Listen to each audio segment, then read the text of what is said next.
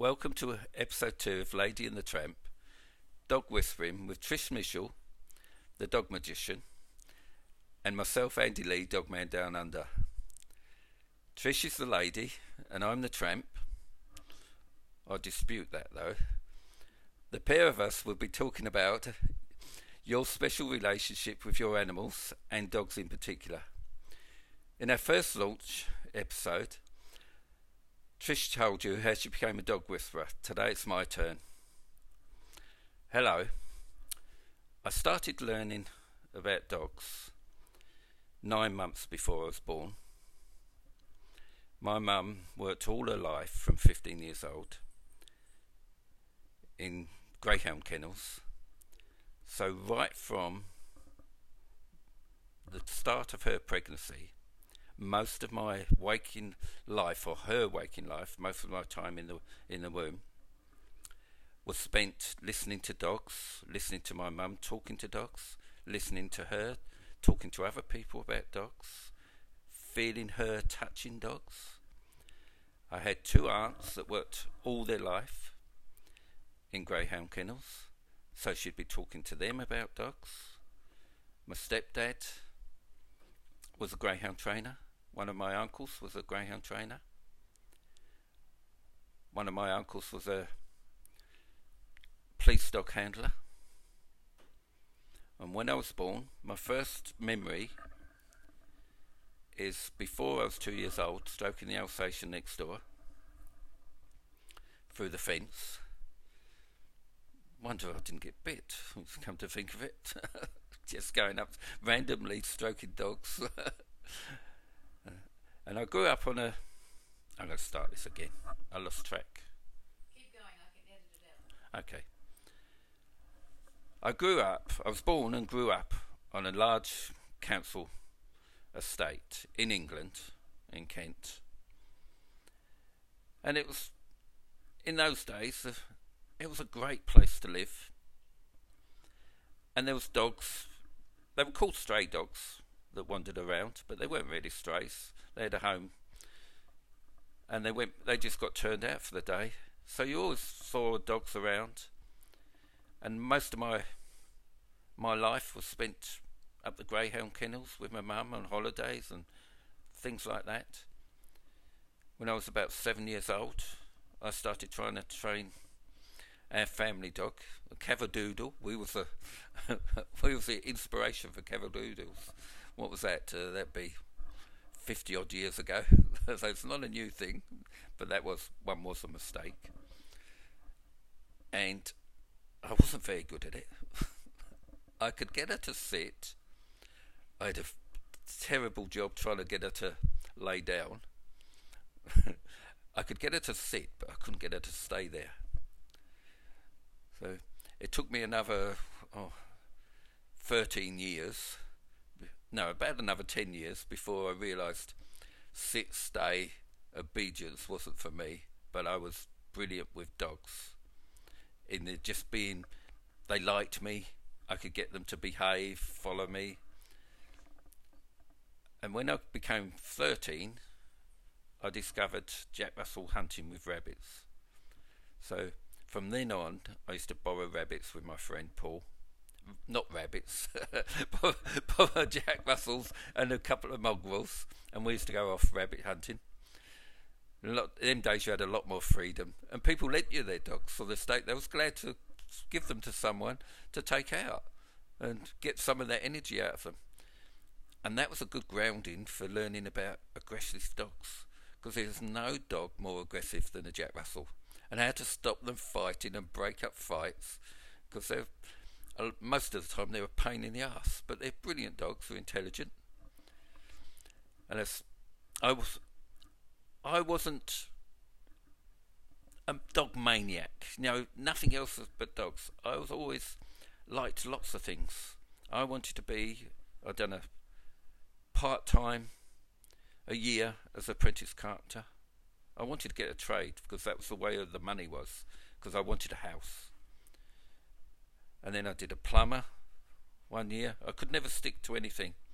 I did a, oh, all sorts, worked in all sorts, but in between those, I'd be working in the kennels, which was the greyhound kennels.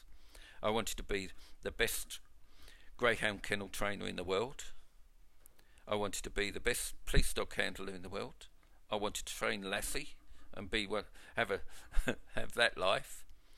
And I was fascinated with herding dogs and shepherds. When I was 13 years old, my dad took me to the to the Lake District for holiday. We're driving along. I spotted a shepherd way down in the field with his two collies. I said, "Dale, stop a minute, stop a minute," and he stopped. I said, "I want to see that shepherd." I didn't tell him what I was going to do. he stopped. I jumped out. I jumped the fence, ran across all the fields, and went up to him and asked him what he was doing and about his dogs. and I, that wasn't. I've always done that. Back at home, it was on flatland, but these were these were the real deal. You know, his collies, and I found, apart from, they loved it if you go to a shepherd as a child and talk about their dogs, they love talking to you. This strange kid that come running across the field. But by the time I got there, his dogs have run off and they just disappeared over the hills. And if you don't know the Lake District, it's sheep hunting country, but it's mountains. It's really vast, and they just disappeared out of sight. And I was talking to him and asking him what he was doing, how he trained his dogs, and we're walking a long way, we're talking, and he'd said he'd sent them out to collect the sheep up over the mountains because he was going to put them in this this little paddock down uh, way over the other fields uh, for dipping. And we're walking along. I said, "Well, how are they going to know where to go?" He said, "Oh, they just know." He said, "I just want them to do something. I've just come out and we're going dipping. And for some, he said, I don't know how they know, but they know to bring the sheep over to that that paddock for for dipping. And after a little while, you start seeing sheep appearing, a few at a time, where they were collecting these, and you start seeing them coming down the mountains. And I didn't see to get to see the rest of it because uh, I look back and my dad's waving frantically as I'm getting further and further away. So I had to go back and. But that's part of what I was like. I was interested in every dog. Gun dogs. I wanted to be have a gun dog. I wanted a Labrador. Go out wildfowling and have my dog at the middle of the night.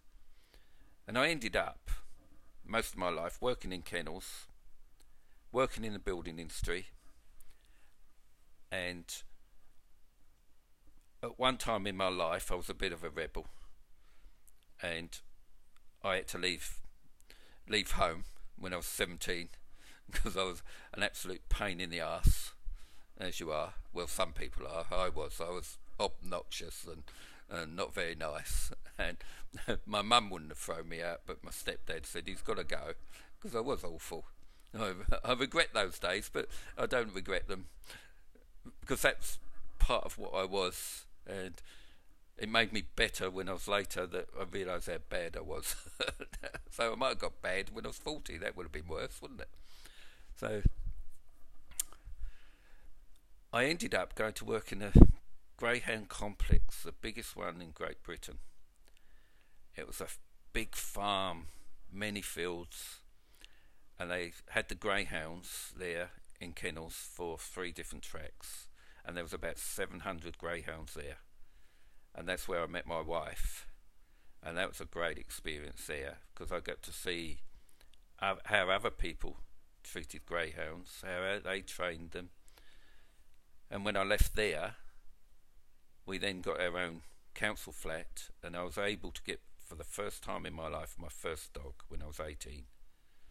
And I got a Jack Russell, about two years old, from a rescue and he had a black mark right round his neck from being chained all his life. And he was a stocky Jack Russell, full of himself. Never had any rules, never had any any contact with humans at all. And I brought him home, and I was overjoyed. And he slept with me that night in the bed. Middle of the night, I rolled over, and he nearly took my face off. His snap just scraped my cheek. and he never did that again because I told him off so badly. From then on, I was his god. He was so loyal to me. He went on to bite quite a few people, and and it's because I wasn't perfect with my dogs. You don't get perfect. You make mistakes, and people were more tolerant then as well. They got bitten, and they just had a moan about it, or they reached in the car window and got bitten, and they realised it was their fault, which it wasn't really. I should have kept the windows up. Uh, but and he had a hard bite too. But he went on to be. He wouldn't eat until I came home. If Lynn, we used to wrestle. If I started wrestling with Lynn, she'd st- go and start biting her feet. Yeah, so he was that devoted to me. And then I started collecting dogs because I like dogs and I wanted a pack of dogs. So for 40 odd years, I've kept four to seven dogs as a pack all all the time and hunted with them. Because hunting going out hunting with my dogs without a gun is primitive to me.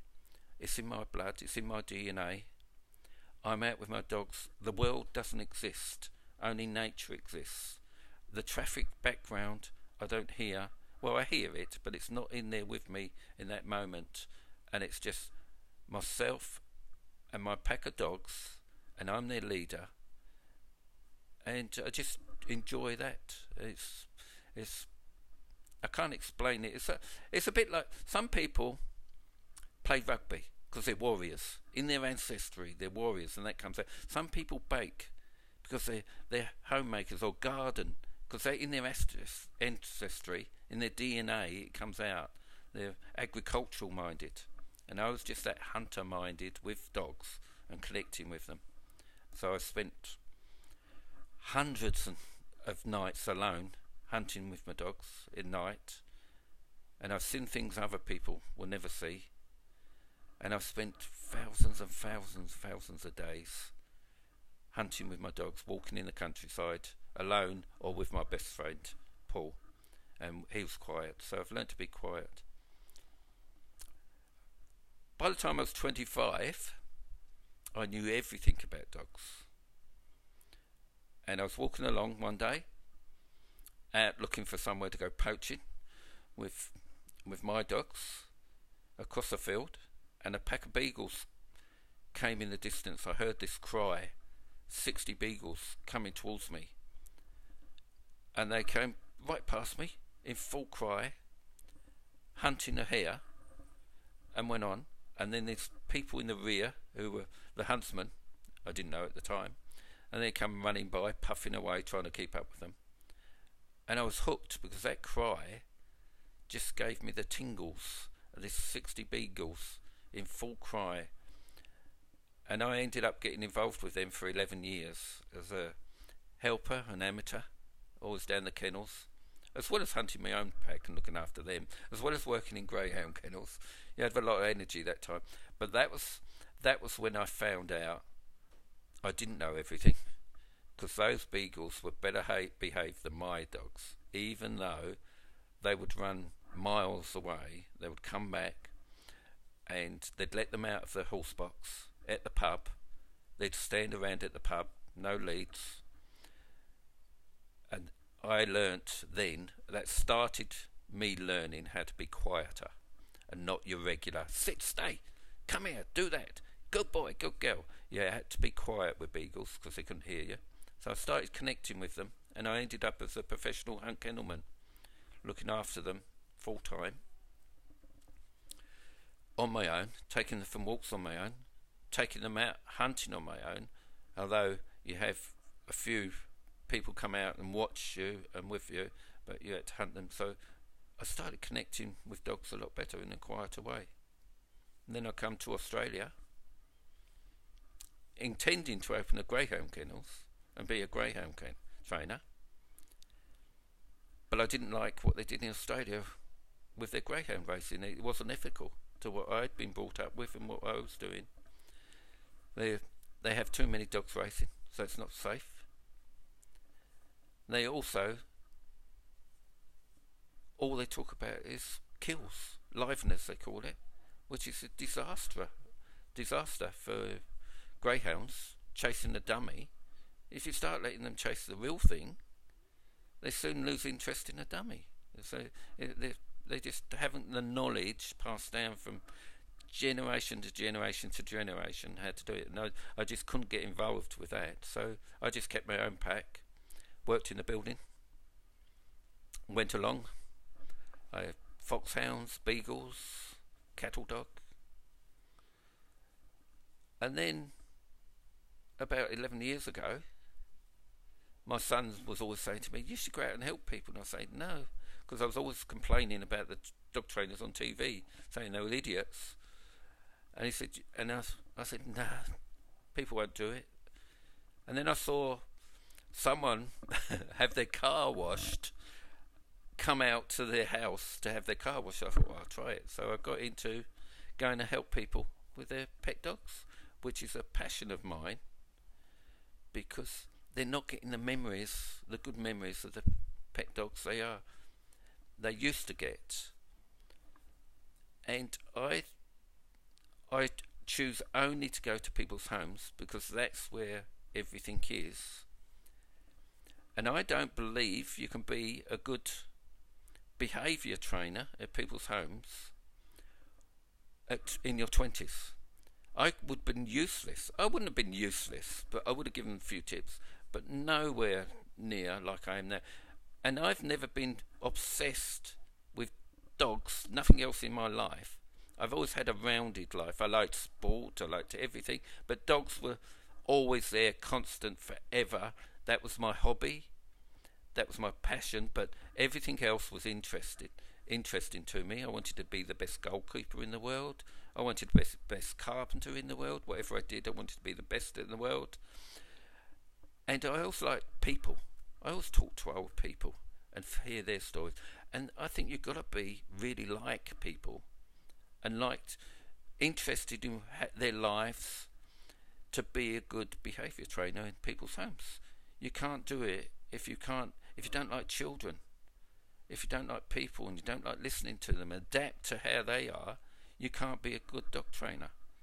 And that's why I think Trish is one of the best, even though she's had a shorter experience than me she's the best I've met doing what we do in well in, in all of them that I've seen and she's the only one that I'd ever recommend to anyone because the others just haven't got that connection and that's life experience and if they got the life experiences their life experiences are just focused on dogs you've got to have that all round ability so that's me. And you can send us and contact us and ask us questions. So that'll do for now. And I'll talk to you with Trish next time. And we'll have a good chat about dogs.